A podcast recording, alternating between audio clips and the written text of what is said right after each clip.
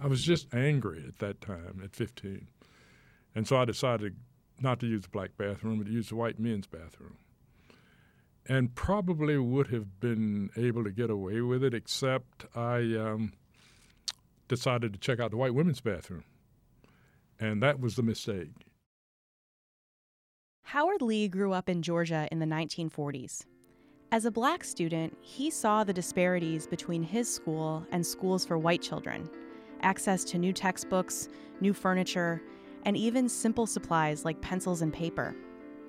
Thanks to the teachers who instilled a sense of self confidence in him, he graduated second in his class with aspirations of becoming a doctor, but that's not what he wound up doing with his career. On this episode of Well Said, Howard, who earned his master's degree at Carolina's School of Social Work, tells us how he was elected the first black mayor of a majority white city in the South and the obstacles he faced getting there. After graduating from Fort Valley State College in 1959, Howard was drafted into the military to serve in Korea, where he lived in an integrated environment for the first time. For the first time, I felt a sense of value, but more importantly, I felt a sense of freedom. That I didn't have to look over my shoulder to see if I was behaving in the wrong way to generate a destructive reaction from some of the folk back in Georgia, whites in relation to blacks. And while I was in the military service, I was chosen to be head of a barrack. And so I had all these white boys from Mississippi and Alabama who were part of my team in that barrack. They resented me, but it taught me a lesson because up to that point, I absolutely despised Southern whites uh, with a passion. Uh, even if I heard a Southern accent, it would send me off, and I'd want to just do something to destroy it. But I learned from that experience that that is a debilitating, enslaved attitude that can destroy one. So I learned to accept these fellows for who they were. When he returned to Georgia in 1961, the feelings of freedom from living in an integrated environment started to fade. So when I came back, I didn't feel quite as constricted as I had before I left. And I recognized that there were certain people who would behave in a certain way. And I had to make the appropriate response in relation to that if I were to survive. So that's how I made the transition back and, and was able to avoid getting into um, difficulties uh, that uh, that I wouldn't get out of. See, when I was 15 years old, I mounted my first protest, and I mounted that protest because I had watched my father be insulted by a white grocery store owner, and I um, decided I needed to go to the bathroom. I went to the black bathroom because bathrooms were segregated: white men, white women, and then colored, and both black men and women used the same bathroom. And this was the dirtiest bathroom I'd ever been in. But I was just I was just angry at that time at 15. And so I decided not to use the black bathroom, but to use the white men's bathroom. And probably would have been able to get away with it, except I um, decided to check out the white women's bathroom. And that was the mistake. And I was accosted by a group of Klansmen, but there was a lesson learned there, two lessons. One, is that I learned that I could never take the system directly head on and win. I just couldn't do it. The system was too strong. The second was I had grown up thinking I will leave the South and go to New York, Chicago, anywhere to get out of the South as soon as I reached the age of majority. And on that day, I decided I'd never leave the South. Absolutely never and I would stay and do whatever I could to help bring about change in the South. And that totally changed my commitment and my mind. But it was a struggle, living through all those years trying to maintain the right steps and moving in the right direction and trying to dodge making sure that I didn't get into, into trouble. So when I got back, I, I, I didn't feel a sense of total freedom, but I felt a sense of greater freedom than I'd felt before. It was easy for Howard to forget the feeling he experienced in Korea, especially after seeing how little the attitude of segregation was changing in Georgia. So I, I, really did lose hope that society was going to open up. But then the civil rights movement came along, and I was in Savannah, Georgia. And the reason I got discovered by, by Dr. Frank Porter Graham was that uh, he had come to Savannah to make a speech, and I had befriended another role model of mine, a fellow by the name of Frank Spencer, who was a very good friend of Dr. Martin Luther King. And he invited my wife and me to come hear Dr. Graham speak in the public library, which was segregated. We were not allowed to go in the front door as blacks in the, in the public library. And an older lady comes in while my wife and I are sitting on the front row and started protesting and banging a cane and carrying on. And Dr. Graham was really mesmerized by this. Afterwards, he wanted to meet my wife and me, which we did, and asked what my plans were for the future. And I said, I don't have any plans. I've thought about applying to graduate school at the University of Georgia. So Dr. Graham made a joke. He said, If you really want to go to a real university, you'll come to the University of North Carolina.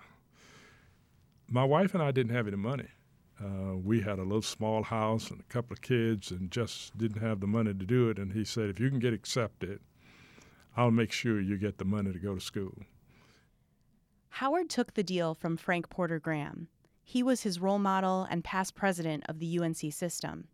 So Howard and his family moved to Chapel Hill, North Carolina in 1964. So, living in Chapel Hill, uh, we decided to go out and buy a house. And not only one realtor in town would even show us a house outside of the traditional black community, much less sell us a house. So, I had uh, access to VA benefits and the developer of the new subdivision were receiving federal dollars, so the federal government directed that they could not discriminate. We moved in and we lived under the threat of death for the next year, us and our kids.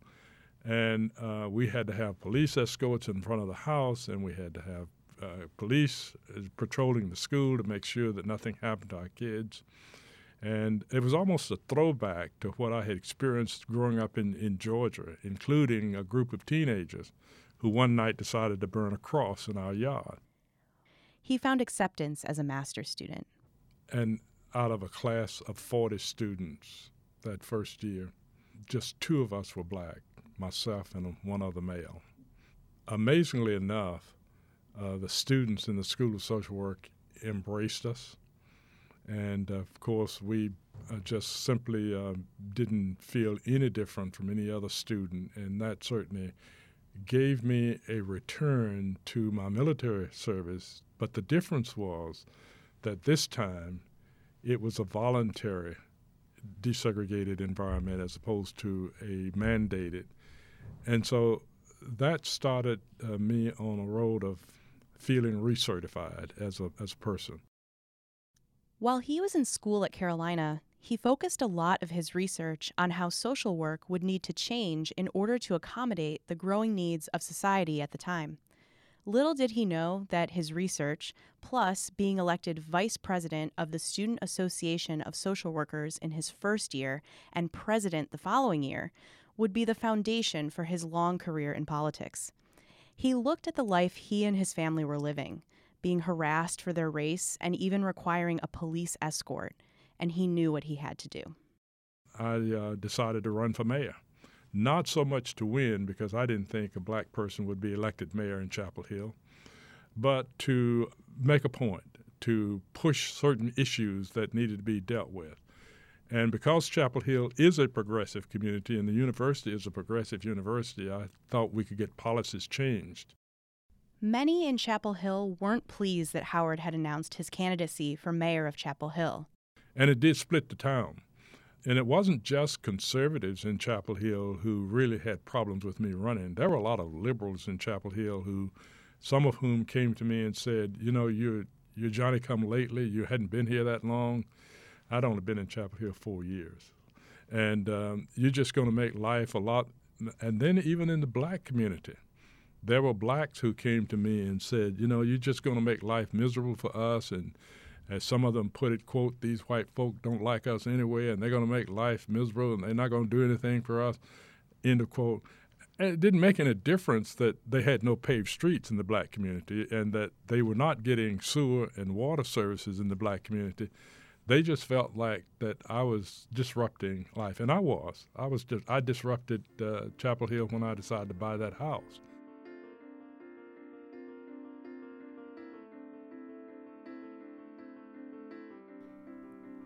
Disrupted is definitely an accurate way to describe Howard's impact on Chapel Hill. No one, even Howard himself, thought that he would be elected the first black mayor of the city. But in 1969, Howard made history. Oh, it's the most exciting thing I've ever done in my life. I mean, I just absolutely marveled in, in this. That the thing, there were certain challenges, though. For example, I always knew that if I got elected mayor, the black community would want me to give them special attention. They've been denied all these services all these years, and I didn't have the power to do that. I knew that I didn't have the power, and so my concern was how do I let these folk down gently to understand that I can't resolve all of these historical challenges in, in, in, in the first year, the first month. But there was an older lady that came to see me after I'd been in office for two months and said, Mr. Mayor, I've been waiting for two months now to get this road paved in front of my house, and nothing's happened yet. When are you going to do it? And I had to explain to her that it didn't work that way. She was not happy. But there were a lot of problems in the black community. And so during the campaign, I, I made it very clear because I'd begun to pick up some of these vibes of the expectations coming out of the black community that I would never uh, make decisions based on race, that I would make decisions based on priority needs. And so when the time came for me to have to confront them with reality, I would remind them I will determine if it's the highest priority, and if so, we will respond to it. Throughout his time as mayor, Howard encountered many high priority situations he worked to resolve poor conditions in the black community, including unpaved streets and a lack of sewer and water services into certain sections. He also worked alongside Bill Friday, president of the UNC system, to resolve the food workers' strike at Carolina in 1969. When I arrived here, there were two separate school systems. We integrated the schools, but in doing so, nothing was transferred from the old black high school to the white high school. So the black kids had to adopt everything that was already in the in the predominantly white high in the white high school. That was a seething underlying um, volcano that was waiting to re- to erupt. And just as I mentioned early on, people felt a sense of freedom. It erupted during my second year as mayor. So I had to deal with that, and these people were angry. So we finally negotiated uh, agreements to get that uh, uh, rectified. And of course, then black students didn't feel that they were getting uh, the kind of attention, but that went away. And my wife became uh, dean of the of the students at Chapel Hill High School, and she and others were able to mediate and make sure that kids were held accountable and uh, teachers were held accountable uh, look at Chapel Hill today, and um, the community itself has really made uh, progress in terms of acceptance. Being elected mayor of Chapel Hill was the first of many achievements for Howard. He was appointed Secretary of the Department of Natural Resources and Community Development, as well as elected to the North Carolina State Senate. He even served as chairman of the North Carolina State Board of Education, as well as a professor in the School of Social Work at Carolina. In his retirement, he founded the Howard N. Lee Institute, which works to provide at risk children in North Carolina access to a quality educational experience. What I learned during the time I served as uh, the North Carolina chairman of State Board of Education was that there were many challenging barriers that prevented a lot of low income students, especially black males, from having full access to the most rigorous courses in our schools. This institute I created in order to try and remedy that uh, that challenge, and have had a phenomenal run for the last five years of raising about three quarters of a million dollars and giving grants to schools to set up pilot projects, which I am hopeful will continue to be embedded as a part of their overall operation.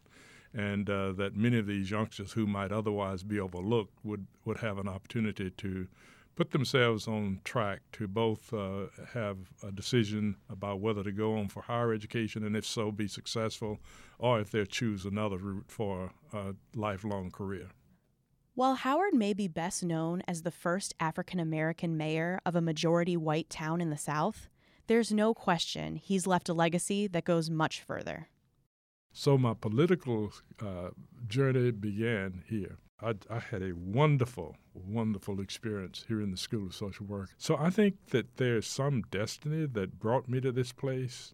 I didn't plan to come to Chapel Hill. I had no idea where Chapel Hill was and didn't care about the University of North Carolina. Uh, but to have been invited to, by Dr. Spencer to come and hear Dr. Graham and then have that connection to be made, I think is uh, just makes me feel like I'm extremely, extremely lucky to uh, to do that. But what I say to young people is you may get an opportunity, but if you miss taking full advantage of that opportunity, if you miss preparing yourself, knowing that an opportunity may come and you have to be ready, then that's when you could end up losing the great chance to become someone successful. Thanks so much for listening to this episode of Well Said the official storytelling podcast from the University of North Carolina at Chapel Hill. If you're interested in learning more about the Howard N. Lee Institute, visit howardleeinstitute.org.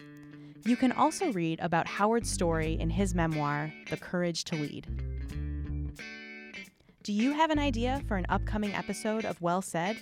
Send us a tweet at UNC or shoot us an email at wellsaid at unc.edu. You can find Well Said wherever you get podcasts. So we hope you'll subscribe and leave us a review. See you next week.